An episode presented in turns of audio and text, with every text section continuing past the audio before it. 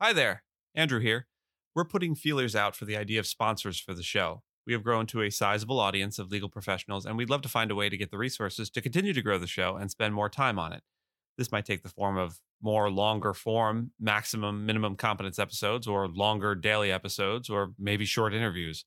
We've had a couple of inquiries regarding sponsorship, but want to get feedback from all of you, the listeners. If you have thoughts or have a sponsor in mind that you think would be a good fit, shoot me an email at andrew at leahy.org. We're still very much in the brainstorming stage, so all ideas are good ideas. So ends the housekeeping segment. Let's get to the show. Hello and welcome to the Minimum Competence episode for Tuesday, March 21st, 2023. I'm your host for today, Andrew Leahy, a tax and technology attorney from New Jersey. In today's episode, they're trying to put Big Donny in a cage. Fox and Dominion each angle for pretrial wins. Sysco has an ongoing issue with its litigation funder. And Column Tuesday, where I regale you with the similarities between Donald Trump's baby bonus proposal and Hungary's tax policy. Let's waddle up in leg irons and Dayglow Orange and check out today's legal news. Former U.S. President Donald Trump said on Saturday that he expects to be arrested on Tuesday as New York prosecutors consider charges over a hush money payment to a porn star and called on his supporters to protest. Manhattan District Attorney Alvin Bragg's office has been investigating a $130,000 hush payment Trump's former personal lawyer Michael Cohen made to porn actor Stormy Daniels, and sources have said his office has been presenting evidence to a grand jury about the payment. A spokesperson for Bragg's office declined to comment. Trump's statement that he expected to be arrested on Tuesday is based on news reports that Bragg's office is going to be meeting with law enforcement to prepare for a possible indictment. Trump denied the affair happened and called the investigation by Bragg, a Democrat, a witch hunt. Trump supporters stormed the U.S. Capitol building on January 6, 2021, to try to overturn his 2020 presidential election defeat, so his calls for protest are somewhat concerning. Lawyers for Dominion Voting Systems and Fox Corporation are set to present their arguments before Delaware Superior Court Judge Eric Davis as they seek pretrial wins in the $1.6 billion defamation case filed by Dominion against Fox News in 2021.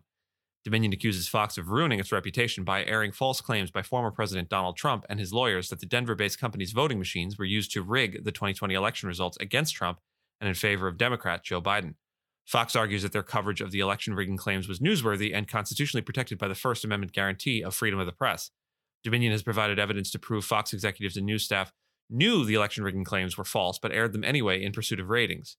Fox, in response, accuses Dominion of cherry picking from internal communications and deposition testimony to paint a misleading picture, and that Dominion's $1.6 billion damages claim is disproportionate to the company's actual value. The judge is expected to hear arguments on several issues, including whether the claims that Fox News aired were defamatory, protected as newsworthy reporting and commentary, and whether Fox is responsible for Dominion's claimed damages. If the judge finds Fox liable for defamation, the trial would concern only how much it must pay Dominion in damages. In the ongoing litigation funding cautionary tale, litigation funder Burford Capital is accused by Sysco Corp of blocking it from hiring new lawyers in price fixing lawsuits after providing the food distributor with $140 million to pursue the suits. Burford is also attempting to scupper settlements in at least two of the lawsuits, according to Sysco. The funder has prevented Sysco from getting new lawyers and from signing off on a new fee arrangement for replacement lawyers, the company claims. Burford has denied the accusations, with his chief information officer calling Sysco's account of the situation disingenuous and inaccurate. Burford has also denied interfering with the independent judgment of its counsel. UBS Group AG has acquired Credit Suisse Group AG for $3.2 billion in a deal that was aided by four of the biggest law firms in the U.S. Davis Polk and Wardwell and Freshfields Bruckhaus Deringer represented UBS in the deal, while Cleary, Gottlieb, Steen and Hamilton and Sullivan and Cromwell advised Credit Suisse. The acquisition was government brokered with Switzerland's largest bank, UBS, agreeing to purchase the 160 year old Credit Suisse to avoid its failure. The acquisition follows Davis Polk representing 11 banks who deposited $30 billion in First Republic, aimed at stemming the financial panic in the banking sector since the collapse of Silicon Valley Bank. Sullivan and Cromwell also advised New York Community Bank Corp on its purchase of Signature Bank. Hey, would you look at that? It's Column Tuesday. In what is definitely the biggest Trump news today, I draw parallels between Donald Trump's baby bonus proposal and Hungary's despotic Viktor Orban. Specifically, former US President Donald Trump suggested at the Conservative Political Action Conference in March that his platform would include support for baby boomers and baby bonuses for a new baby boom. This policy could take the form of a refundable tax credit or some type of child tax credit expansion. The most common way governments provide financial assistance or incentives for procreation is through tax credits. Trump's proposal is similar to Hungary's Viktor Orban's plan, which announced a cancellation of income tax for new mothers under 30 in 2019, with the cancellation being permanent for the mother's entire income earning life. However, the policy has had a minimal impact on increasing live births, with only 3,500 more live births in Hungary's population of 9.71 million, which is about 0.0361% increase. If the US population of 332 million were to have a similar impact, it would result in an increase of approximately 120,000 live births per year, assuming a one time bonus had the same effect as a permanent income tax exemption in Hungary. To incentivize childbirth, it raises the question of who qualifies for the tax credit as well. For example, if the policy is only for birth parents, it could be problematic from a social welfare perspective as it incentivizes childbirth but not child rearing.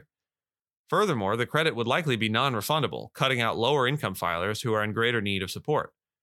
The alternative that I argue for would be to restore the expanded child tax credit, which helped cut child poverty when it was passed in 2021. However, the Republican majority in the House is unlikely to send a restored child tax credit to President Joe Biden's desk for his signature. Ensuring a stable population requires a more comprehensive approach than simply providing these so called baby bonuses. If there's truly bipartisan support for providing for families that are raising children, the US has an existing, proven system that works, and we should try to use that. Thanks so much for listening to Minimum Competence, your daily news podcast for lawyers. If you're looking for more than minimum competence, links to further reading on all the topics touched on today are in the show notes. If you have any questions or story suggestions, find us on Mastodon on the esq.social instance. I'm at Andrew, and my co host Gina is at Gina. Reviews go a long way towards helping new listeners to find our show. If you have a moment and can leave a rating or review on your podcast player, we'd sure appreciate it. And if you know someone that might be interested in the story we cover, consider sending them the episode. Minimum Competence is part of the ESQcast network of podcasts and is available at minimumcomp.com. We'll see you back here tomorrow, and until then, remember, you gotta believe.